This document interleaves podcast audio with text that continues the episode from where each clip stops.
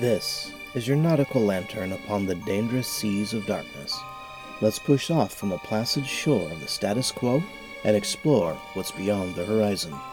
I am your host, BT, and this is Truth and Shadow, your podcast of the supernatural. Greetings, listeners. Welcome to Truth and Shadow podcast. I'm your host, BT, and this episode is going to take you on a journey of my personal background, where I've come from, and where I developed intellectually. This is an introduction episode, and I would like to give a foundational working to individuals who are listening to these episodes to know where I've come from, where I've been, and ideally where we're going. We're going to cover root philosophies that I moved through as it pertains to this particular show. I will probably do more of these in the future, probably in between seasons. That's the goal to give you listeners a bit of a background and to understand where I come from and open up your minds and hearts to new information that could help anybody else along the journey that they have found themselves in. Today, I want this episode to be about various philosophies, intellectualisms that I moved through my late teen years into my early 20s, reading widely of a lot of these authors, and I've attempted to paraphrase much of it. Otherwise, it would definitely be several hours long of an episode, and I don't think anybody, even myself, wants to hear me talking for that long. I want to begin this episode by giving some background information on who I'm going to talk about. Then I'm going to move into deeper examinations of each of these people and their philosophies that influenced me through time. And I ordered them in a historical dating, not in a personal interaction dating. So when I begin to talk about each of these philosophers in kind, I will mention briefly where I began listening or reading about them. I'm going to start with Plato. Plato was actually one of the first I read about, mainly through Plato's Republic, where he writes about Socrates. As we know, Plato was a Greek philosopher who learned his philosophy from Socrates, and Plato himself emphasized reason and the soul's immortality.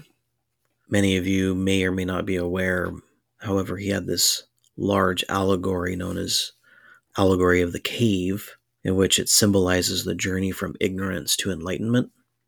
I'll be talking about Aristotle. I came across Aristotle in my late 20s.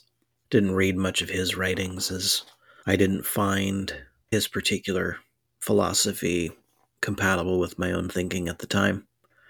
Aristotle was a student of Plato, and he focused on empirical observation and logic, and even developed systems of ethics, politics, and natural philosophy. We'll talk about Second Temple Judaism, or Judaisms, and their philosophy. This information came to me in the early 2010s. We're going to talk about Jewish thought, which evolved during the Second Temple period, blending Hellenistic ideas. Figures like Philo of Alexandria combined Jewish and Greek philosophy. We'll talk about early Christian philosophy and theology very briefly, and this is my my background. I was brought up in a Christian household and I learned a lot of non-denominational theology, but I also learned a lot of Christian philosophy and theology from study Bibles, again, mostly from non-denominational resources.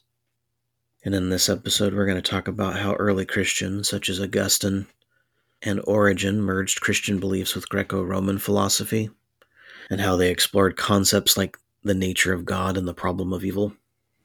We'll talk about Thomas Aquinas' philosophy. Thomas Aquinas is somebody that I've barely scratched the surface on, probably about 10 years ago, in the mid 2010s, with Aristotle, due to the fact that much of Thomas Aquinas and Aristotle seem to be together in a lot of their philosophy. Thomas Aquinas was a medieval theologian, and he harmonized Christian theology with Aristotle's ideas. The big work many are familiar with is called the Summa Theologica, which synthesized faith and reason. We're going to talk about Hermeticism briefly. This was information that I was learning in the when I was a practicing occultist and not long after I stepped away from New Age movement, I stepped into Hermeticism and deeper occult things, and I talk about that. Hermeticism is a philosophy and mystical tradition commonly attributed to Hermes Trismegistus. It emphasizes the unity of the spiritual and material worlds. Last, we're going to talk about alternative history researchers. I've got a couple of individuals in mind, and this goes back to when I was probably around 10 years of age and I had a library card and I found a book written by this guy named Zecharia Sitchin. The book was called 12th Planet. And ever since then, I was curious about alternative history researchers. And so in this episode, we're going to talk about the researchers in this field who explore unconventional historical narratives and theories, often challenging mainstream historical interpretations. And as we get started with Plato, his philosophy is commonly known as Platonism. And this kind of philosophy really is a journey into the forms, the world of forms. And as we embark on this philosophical journey, an ancient and influential school of thought that had emerged in the 4th century BC, named after the famed philosopher Plato. This tradition has left an indelible mark on Western philosophy, science, metaphysics, politics. Plato himself was born around 428 427 BC. He was born in Athens and was a student of Socrates, and he taught Aristotle. Most of the stuff that we have about Plato was written through dialogues written by Aristotle. And then Plato's philosophical system itself really covers a lot of topics. He moves from metaphysics to epistemology, to ethics, politics, but at the heart of Platonism is this concept of forms or ideas. This central tenet in Platonism is this theory of forms. Plato believed that the physical world we perceive with our senses is a mere shadow, or an imperfect copy at most, of a higher non material reality. These higher realities, the forms, exist beyond the physical world and are eternal, unchanging, and perfect. In Plato's famous allegory of the cave, he illustrates this concept by describing individuals imprisoned in a cave, seeing only shadows of objects cast on the wall. The actual reality, he posits, lies outside the cave, representing the world of forms. Forms, according to Plato, have several characteristics. They're universal, so forms are universal and abstract com- concepts that apply to all instances of a particular quality. For instance, the form of beauty encompasses all instances of beauty in the physical world. They have an unchanging nature. Forms are immutable and eternal. Unlike the physical world, they do not decay or change over time. They have an independent existence. Forms exist independently of human thought or perception. This means whether a person exists or doesn't exist, somebody thinks about it or doesn't think about it, doesn't matter Forms such as beauty exists. Period. In Plato's view, philosophers were the best equipped to access the realm of forms.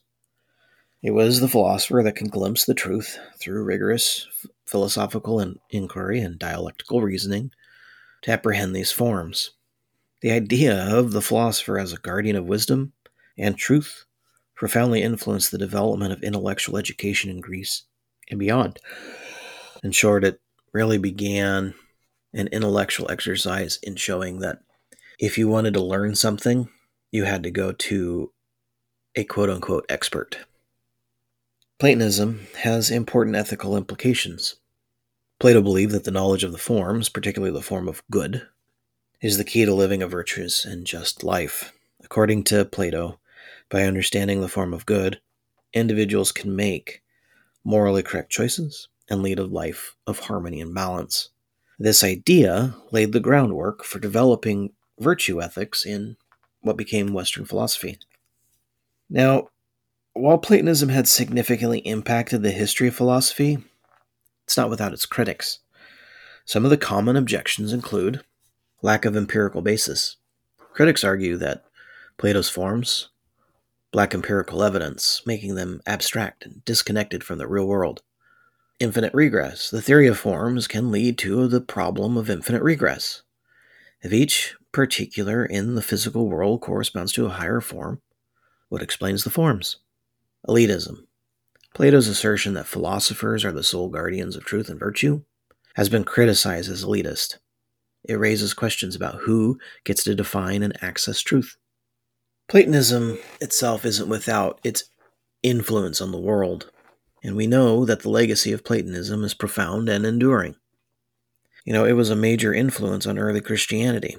Many of the early Christian theologians, such as Augustine of Hippo, were heavily influenced by Platonism. They incorporated Platonic ideas, including the soul's immortality, into Christian theology. Platonism had a massive impact on science. The concept of immutable and universal laws provided a foundation for the development of modern science. Thinkers like Galileo or Kepler saw themselves uncovering the eternal truths governing the physical world. Plato's ideas on beauty and art have influenced aesthetics. The search for timeless and universal principles of beauty can be traced back to Plato. Platonism itself continues to be a subject of contemporary philosoph- philosophical discourse. Modern philosophers interpret and adapt Plato's ideas to address current concerns. Some even argue for reviving Platonism in philosophy of mind and metaphysics. In conclusion, with its theory of forms and emphasis on the philosopher's quest for truth, this philosophical tradition has left an indelible mark on Western thought. It has influenced fields as diverse as ethics, theology, science, and aesthetics. While it has faced criticism, over the centuries, the enduring appeal of Platonism lies in its exploration of the nature of reality and the pursuit of universal truth. Next, we're going to delve into Aristotelianism. That's a philosophical tradition that bears the imprint of the name of one of the greatest thinkers in history, Aristotle. He was born around 384 in Greece. Aristotle's ideas continue to shape our understanding of the natural world, ethics, politics, and more. Aristotle was a student of Plato and a teacher of Alexander the Great, and he is renowned for his contributions to nearly every field of knowledge in his time.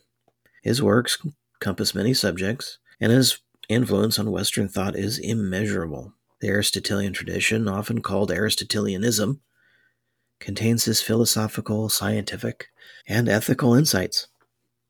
One of Aristotle's pivotal contributions in his approach to empirical science is that he believed knowledge is gained through observation and classification of the natural world. He meticulously studied the flora and fauna of his time, laying the foundation for what we now call biology. His works, such as Historia Animalium, are early examples of systematic biological research. Aristotle introduced the concept of the four causes to explain the processes in the natural world.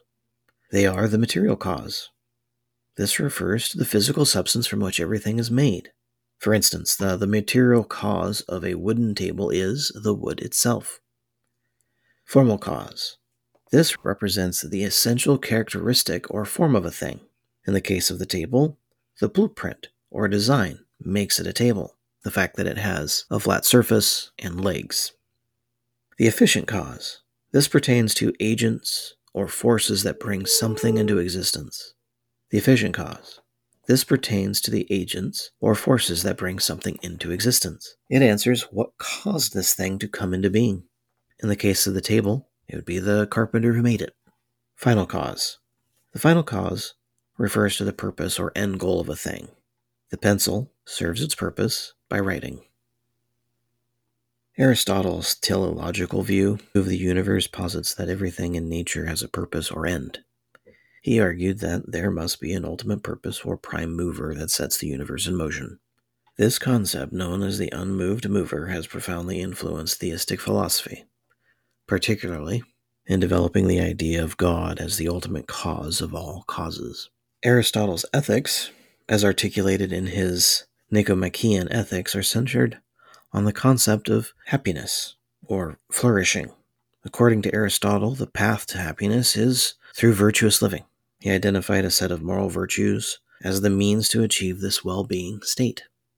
Aristotle had also distinguished between moral virtues uh, courage, honesty, generosity, and vices. In his view, virtue lies in the middle between deficiency and excess. For example, courage is a virtue, but recklessness and cowardice represent extremes. Aristotle also recognized intellectual virtues, which are developed through education and in contemplation. These virtues, like wisdom and prudence, guide us in making good choices. In his, in his book called Politics, Aristotle explored the structure and purpose of the ideal state. He believed that the state is a natural institution, and its primary goal is to promote the well being of its citizens. For centuries to come, Aristotle's political philosophy laid the groundwork for discussions on governance, justice, and civic duty. Aristotelianism has faced its share of criticism as well. Some have even challenged Aristotle's views on slavery or natural philosophy, arguing that they were products of his time and his culture. Aristotle has had a profound and lasting impact on the history of philosophy. Scholasticism, for example. In the Middle Ages, Aristotelianism was integrated into the philosophy of the Catholic Church through scholasticism. The works of figures like Thomas Aquinas sought to harmonize Aristotle's ideas with Christian theology. The Renaissance and Enlightenment. The revival of Aristotle's works during the Renaissance and the Enlightenment contributed to the development of modern philosophy and science. A little aside on that. At some point in time during what history has called the Dark Ages, many of these philosophies had all but disappeared from the Western world due to all the wars between people groups and disease. The, the writings of Plato, Aristotle, Socrates, and many more pretty much disappeared from the Western libraries. Black Death Plague that was brought in by infected rats, and the the way things dealt with, the way it was dealt with involved burning buildings. And an example would be if somebody who was known to have the plague would enter into, say, a library and spent time in the library. The consequence of the Black Plague and the extreme views that the people of the time had was the building had to be burned, and they would burn the building to the ground. And this meant countless millions of books burned away in these dark ages. However, due to the fact that the Muslims had a massive desire to learn everything about the world, they had gathered a lot of these texts themselves and translated them into Arabic and a couple other languages in the Middle East. It was the Muslims who preserved the Greek texts of Plato, of Aristotle, the understanding that we know today about Socrates and many of the Greek philosophers owes a large debt of gratitude to the Muslim people. And it was in that period of the Renaissance that these texts were being translated from Arabic into Italian or into French or into, into Latin, whichever language people were finding these books. And as knowledge about Aristotle spread, we get the development of scholasticism, as I mentioned. There's a Renaissance and an Enlightenment period because everybody is now being re exposed to these Greek philosophers, especially Aristotle. And we get the development of Thomas Aquinas, for example. Well, in conclusion about Aristotelianism, we find that it's a rich and enduring tradition. It's grounded in Aristotle's commitment to empirical observation, ethical virtue, and the study of the natural world. And because of this, we must acknowledge that Aristotle's profound insights continue to inspire schools and scientists and philosophers to this day, providing a foundation for understanding the complexities of our world and the moral principles that guide our actions. This next philosophy I wanted to talk about is called Stoicism, and it's a school of thought that has itself withstood the test of time it's been offering wisdom and guidance on how to live a life of resilience, virtue, and inner tranquility for centuries. It originated in ancient Greece and Rome, but continues to influence modern philosophy, psychology, and self help literature to this day. As a philosophical tradition, Stoicism finds its roots in ancient Greece, with notable f- figures like Zeno and Cleanthes. However, it was the Roman philosophers Seneca, Epictetus, and the Emperor Marcus Aurelius, who brought Stoicism into the forefront during the Roman Empire. Stoicism derives from a Latin term or a Latin title of a painting in Athens where Zeno and his students met for philosophical discussions. Stoicism is characterized by several core principles and they lay a foundation for its philosophy of life. Central to Stoicism is the belief that the highest good, the ultimate goal of human existence, is virtue.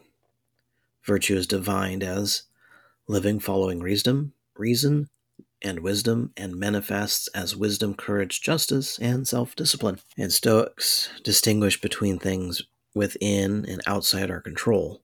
Uh, we have control over our thoughts, our actions, our judgments, while external events and other people are outside of our control. The Stoic focuses on mastering the former and accepting the latter. Stoicism encourages individuals to accept the universe's natural order and face adversity with a rational and composed mind. The Stoic mindset involves understanding that suffering often arises from irrational beliefs and irrational desires. The Stoic believes in living in harmony with the world's natural order.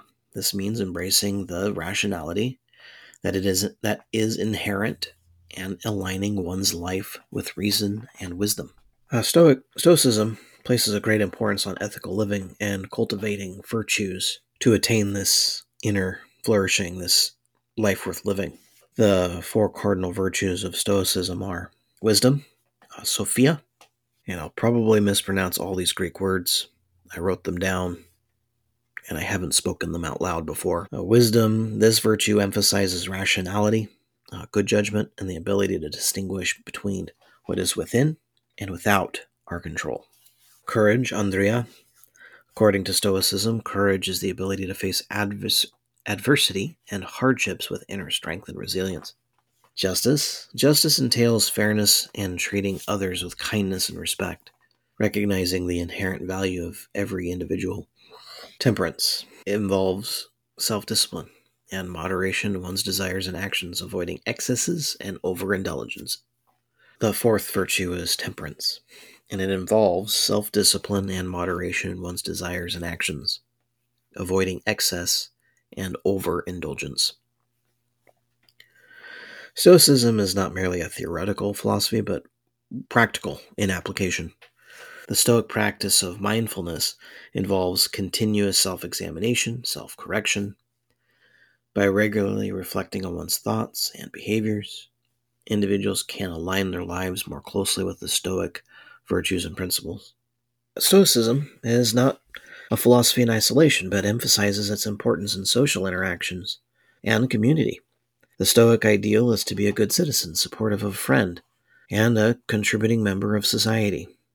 Stoicism's enduring appeal can be observed in its influence on various aspects of contemporary thought and practice.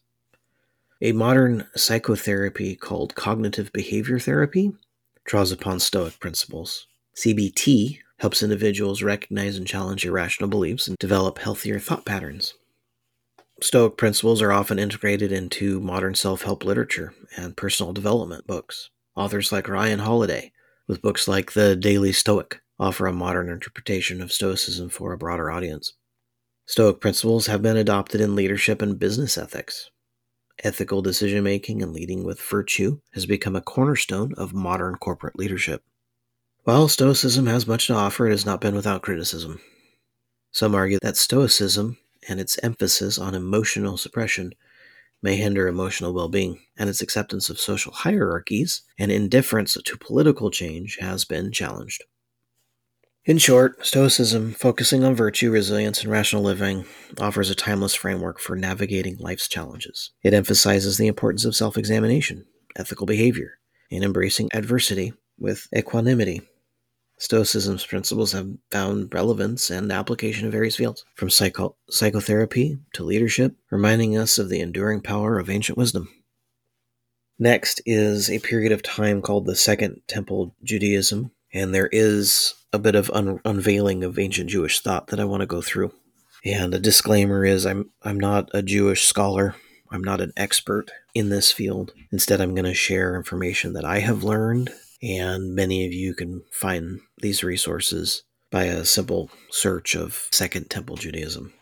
This uh, period, roughly from the 6th century BC to the 1st century AD, was marked by significant developments of Jewish thought, including various sects, apocalyptic literature, and profound engagement with Hellenistic ideas. To understand Second Temple Judaism and any kind of philosophy we may glean from it requires grasping the historical and cultural context. The term Second Temple refers to the Jewish Holy Temple in Jerusalem, which replaced the First Temple after its destruction by the Babylonians.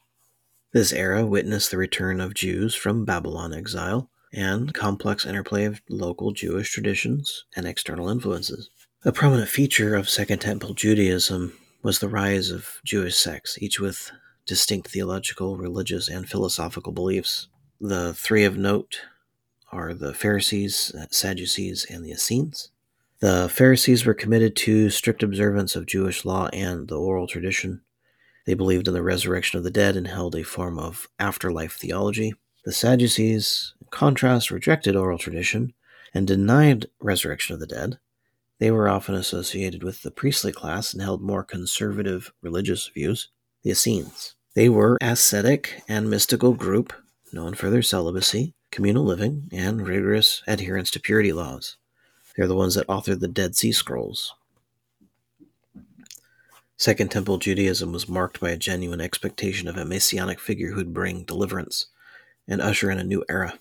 Apocalyptic literature such as the Book of Daniel, Book of Enoch, etc., played a significant role in shaping these expectations. The period also saw the influence of Hellenistic culture and thought due to the conquest of Alexander the Great. The fusion of Jewish and Greek ideas resulted in a syncretic bond, exemplified by the translation of the Hebrew Bible into Greek, known as the Septuagint. The wisdom tradition emerged as a philosophical and theological system within Second Temple Judaism. It focused on the pursuit of wisdom, ethical living, and understanding the nature of the divine. The book of Proverbs and the wisdom of Solomon are texts associated with this tradition. One of the most influential figures during this era was Philo of Alexandria. He was a Hellenistic Jewish philosopher who sought to reconcile Greek philosophy, mainly the Platonic and the Stoic ideas, with Jewish thought.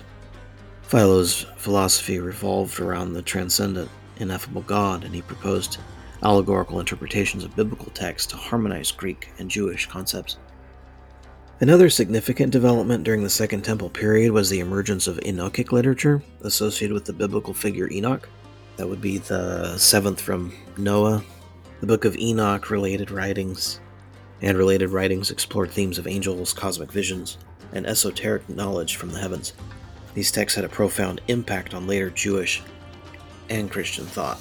The heightened expectation of the Messiah and the end of time marked Second Temple Judaism. Various texts, including the Book of Daniel and Dead Sea Scrolls, contain apocalyptic visions of a final judgment and the arrival of a divinely appointed Savior.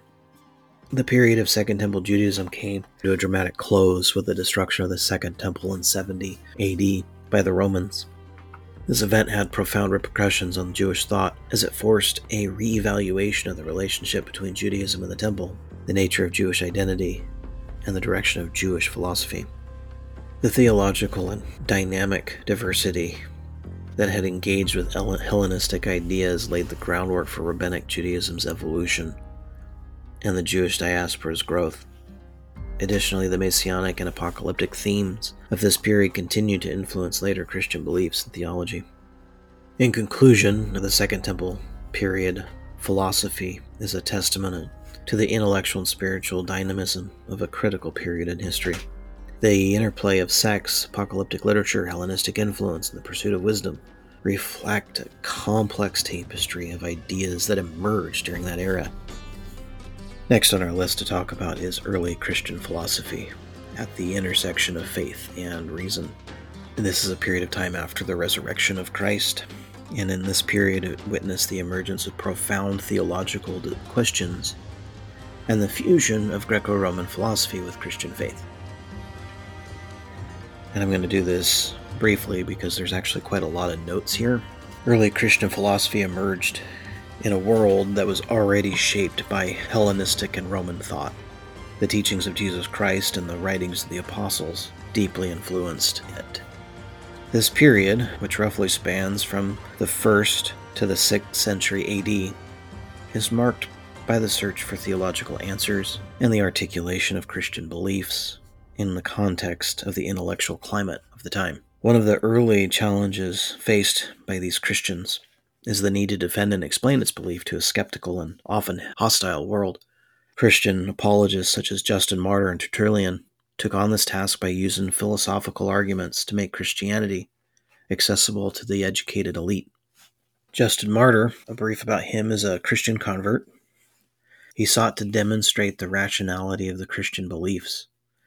He argued that the Logos, a concept drawn from Greek philosophy, was presented in the teachings of Christ and the Bible. Justin's writings laid the groundwork for the Christian doctrine of the Logos, later developed by the theologians, and that was developed by Justin Martyr. Next, we have, we mentioned Tertullian, and he, in contrast, emphasized the incompatibility of Christian faith with philosophy. He famously said, What has Athens to do with Jerusalem? His position reflects the tension between the faith and reason that would persist throughout Christian history. The next up in philosophy, we have what we call the patristic fathers in the formation of doctrine. I'm going to name a couple of guys here. We'll talk about Clement of Alexandria, Origen, Augustine of Hippo. So, Clement of Alexandria was a prominent figure in early Christian thought and influenced by both Platonism and Stoicism. He believed philosophy was a preparation for faith and saw Christianity as the true philosophy that fulfilled human longing for wisdom. Origen, another influential theologian, applied allegorical interpretation to the Bible, reflecting a Neoplatonic idea his theological works helped establish the doctrine of the Trinity. Augustine of Hippo, perhaps the most significant figure in early Christian philosophy, integrated Platonic and Neoplatonic thought into his theological writings. He explored profound theological questions such as the nature of evil, the relationship between faith and reason.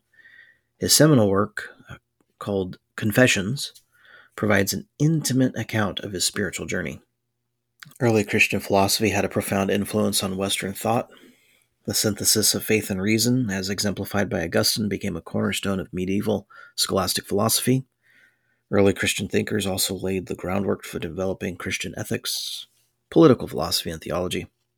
And another thing of note that I do want to talk about is the rise of monasticism in early Christian period also reflected the fusion of philosophical and religious ideas. It was figures like Anthony of Egypt and Benedict of Nursia pursued lives of asceticism, contemplation, and prayer, drawing from Stoic and Neoplatonic principles to guide their spiritual journeys. Early Christian philosophy was not without its challenges.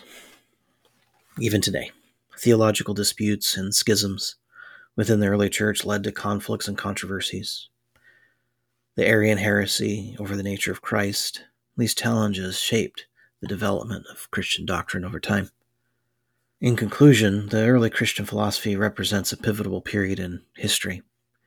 It witnessed the encounter between Christian faith and Greco Roman philosophy, resulting in the development of profound theological ideas.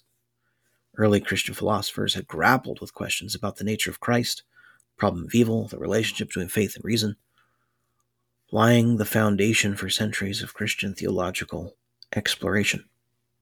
Briefly, I'm going to talk about Thomas Aquinas next, considering he is a towering figure in the history of Western thought, not merely in Christian thought. He was born in 1225 in Italy. He was a Dominican friar, a theologian, philosopher, whose work has profound and enduring impact on theology, metaphysics, ethics, and epistemology today.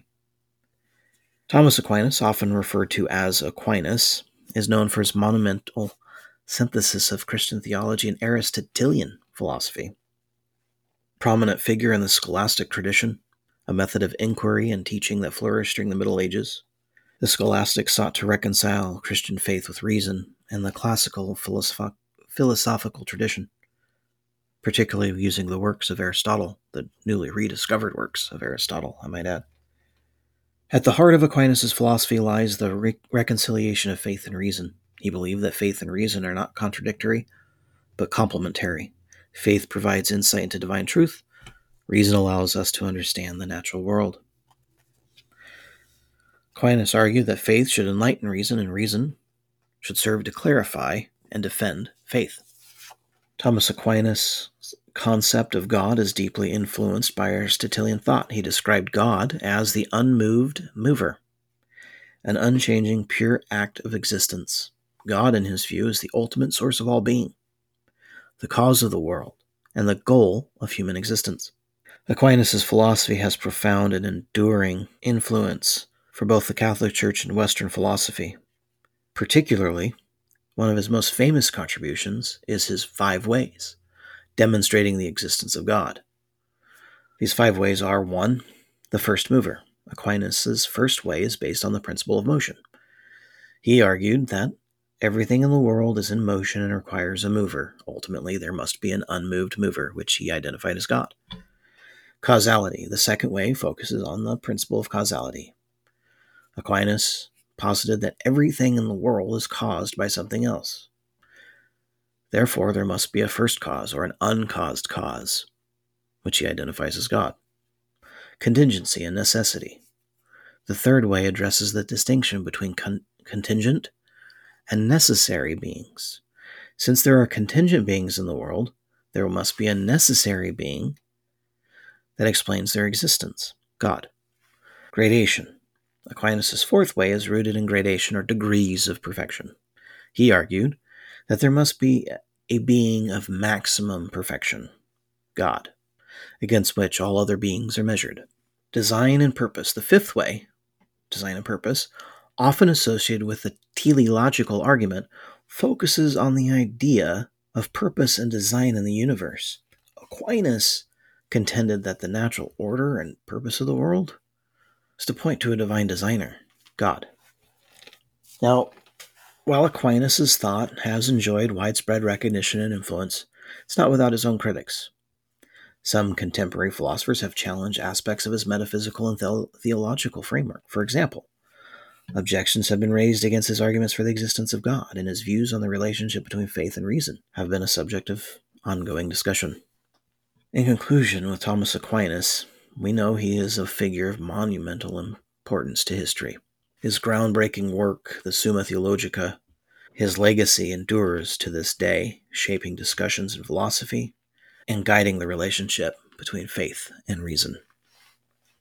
This last little bit, I want to talk about the alternative history research and basically about these unconventional explorers of the past and briefly talk about each one. Alternative history researchers come from diverse backgrounds and bring unique perspectives. Some of the key figures in alternate history research include uh, Erich von Däniken, Zecharia Sitchin, Graham Hancock, and a few others.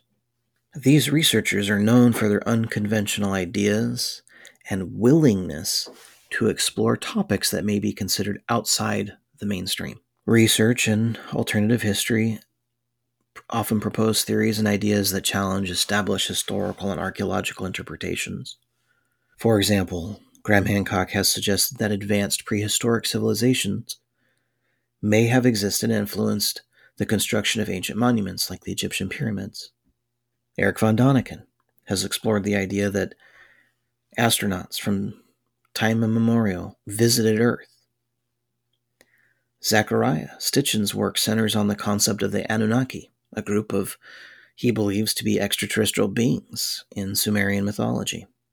These theories introduce unconventional elements and they bring them into the study of history and archaeology, often drawing from ancient texts, myths, and symbols to support these claims. Alternative history researchers often face significant skepticism and criticism from mainstream historians, archaeologists, and scientists. Curtis argues that many of the theories put forth by these researchers lack empirical evidence. They rely on speculative interpretations and do not align with the principles of, scientific, of the scientific method. The impact of alternative history research is complex. While these researchers themselves are often criticized within the academic world, their work has inspired public interest and debate. And it's my opinion that conversations that are brought within the scientific world and the alternate history world, these conversations need to happen. Remember, we talked about Plato and the fact that it was him who argued that it was the philosophers who were the gatekeepers of knowledge and wisdom, and this may have been maintained through to the present time. People should be free to explore and argue alternative views and discuss them in an open and economical manner that people find support for positive discussion and development. A few of the guys, a few of the alternative researchers that impacted me in my life and my thinking when I was younger. The first one that comes to mind is Immanuel Velikovsky. Now, this guy, Immanuel Velikovsky, was a name that invokes both fascination and controversy. He was a figure prominent in the mid 20th century, and he made a significant contribution to the pseudoscience field, mainly in his book called The World in Collision. While the scientific community vehemently opposed Velikovsky's ideas and theories, they remained widespread in public attention and interest. He was born on June 10, 1895, in Russia. He grew up in a Jewish family and displayed keen intellect from an early age. He studied at the University of Edinburgh and moved to the United States, where he continued his education at Princeton University and eventually earned a medical degree from the University of Moscow. Dr. Immanuel Velikovsky. One of his most famous works talk about is Worlds in Collision. It was published in 1950. In this book, he put forth a series of extraordinary and unorthodox theories about the solar system and its history. Central to the argument was the idea of a catastrophic event, such as global catastrophes and planetary collisions. He suggests that such cosmic events cause biblical catastrophes like the parting of the Red Sea and the plagues of Egypt. He also postulated that Mars had close encounters with Earth, leading to worldwide calamities. Dr. Velikovsky's theories were met with significant skepticism from the scientific astronomers, geologists, physicists, all rejected his ideas. One of the primary cons- criticisms was the lack of evidence, empirical evidence supporting his claims. His ideas often relied on interpretation of ancient texts, which many scientists deemed unreliable sources for scientific inquiry. In short, Immanuel Velikovsky was controversial, and his ideas and theories challenged established scientific norms. While his work, Worlds in Collision, was widely rejected, it ignited public debate about the nature of science and the boundaries of scientific inquiry. His legacy reminds us of the importance of scientific rigor, empirical evidence, and peer review, the scientific present process. The next researcher in my field of research, his name is Graham Hancock. He was born August 2nd of 1950 in Scotland. He grew up with a keen interest in history and exploration, eventually took a career in journalism and writing. He attended Durham University, where he studied sociology and economics, laying the foundations for his future work as a writer and researcher the key book of his that I read that introduced me to Graham Hancock was known as The Fingerprints of the Gods. It was published in 1995, and in this book, Graham Hancock presents a series of unconventional theories about the history of human civilizations. Central in his argument was the idea of advanced past civilizations, which predate mainstream and archaeological understanding that once existed and left evidence behind of their existence. Hancock proposed that these ancient civilizations possessed advanced knowledge and technology far beyond what we have today. He suggests that these civilizations were responsible for constructing monumental structures like the Egyptian pyramids or the Sphinx. Furthermore, he argues that the ancient civilizations were connected by a global civilization destroyed by a worldwide cataclysmic event. His ideas and theories were also met with significant skepticism criticism from the scientific and archaeological communities. One of the primary criticisms has been the absence of concrete evidence to support his assertions. His ideas often rely on interpretation of archaeological sites and artifacts, which many scientists deem speculative and not backed by rigorous research. Graham Hancock's legacy is marked by controversy and the willingness to challenge established historical narratives. His work has inspired a broader interest in alternative history and archaeology, encouraging some to question conventional historical interpretations. For me, Hancock has reminded me, and is a reminder for me, that there are rigorous standards that undergo historical research and the necessity of empirical evidence in constructing historical narratives. And it also has helped me understand that some of that empirical evidence might yet be found, as new things are discovered every day. The last person I want to talk about is Dr. Heather Lynn.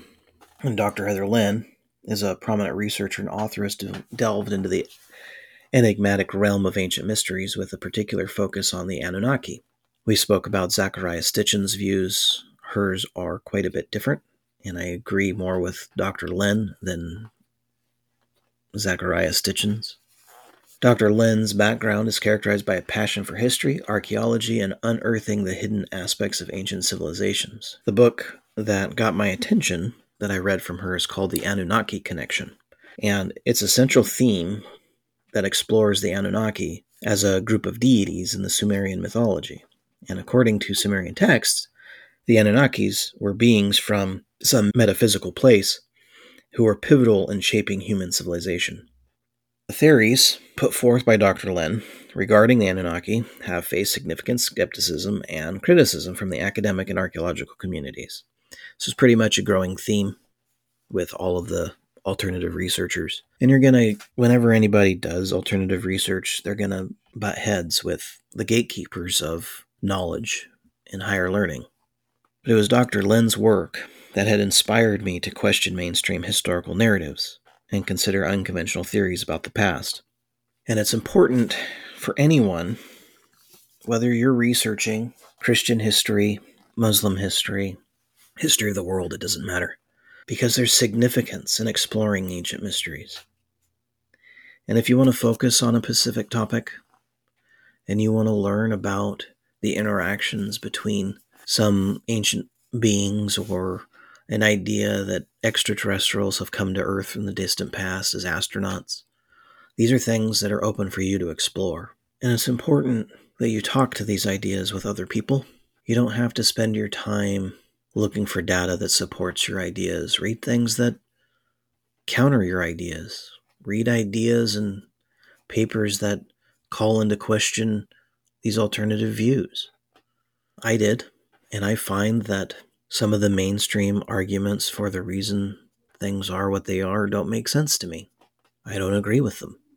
I don't agree with Thomas Aquinas' views on angels or what Augustine had to say about them.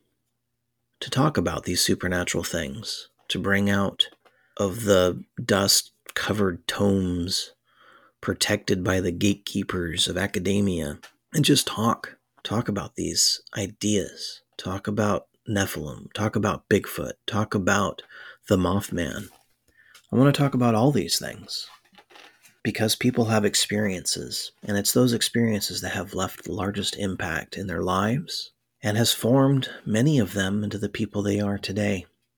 Whether our past was filled with good things that have happened to us or things brought to calamity by the hands of others, it's my hope that we can unpack the supernatural world and understand that reality isn't shaped by the things that we can touch, smell, hear, taste, or see. Reality seems to be made up of other things. And it's my opinion that hidden away in the darkness and the reaches of shadow are sinister forces that have played with the human mind, the human thought, and has helped grow and develop things that are not savory for our consumption. And it's with this thought that I leave this introduction episode. Thank you for listening. This is a free podcast and is based upon the value for value model. If you find value in this or any episode, you can return that value by liking the show, leaving a review, sharing with a friend on your social medias. You can also donate on my website. Thank you again. This is BT for Truth and Shadow Podcast. You are the light in the darkness.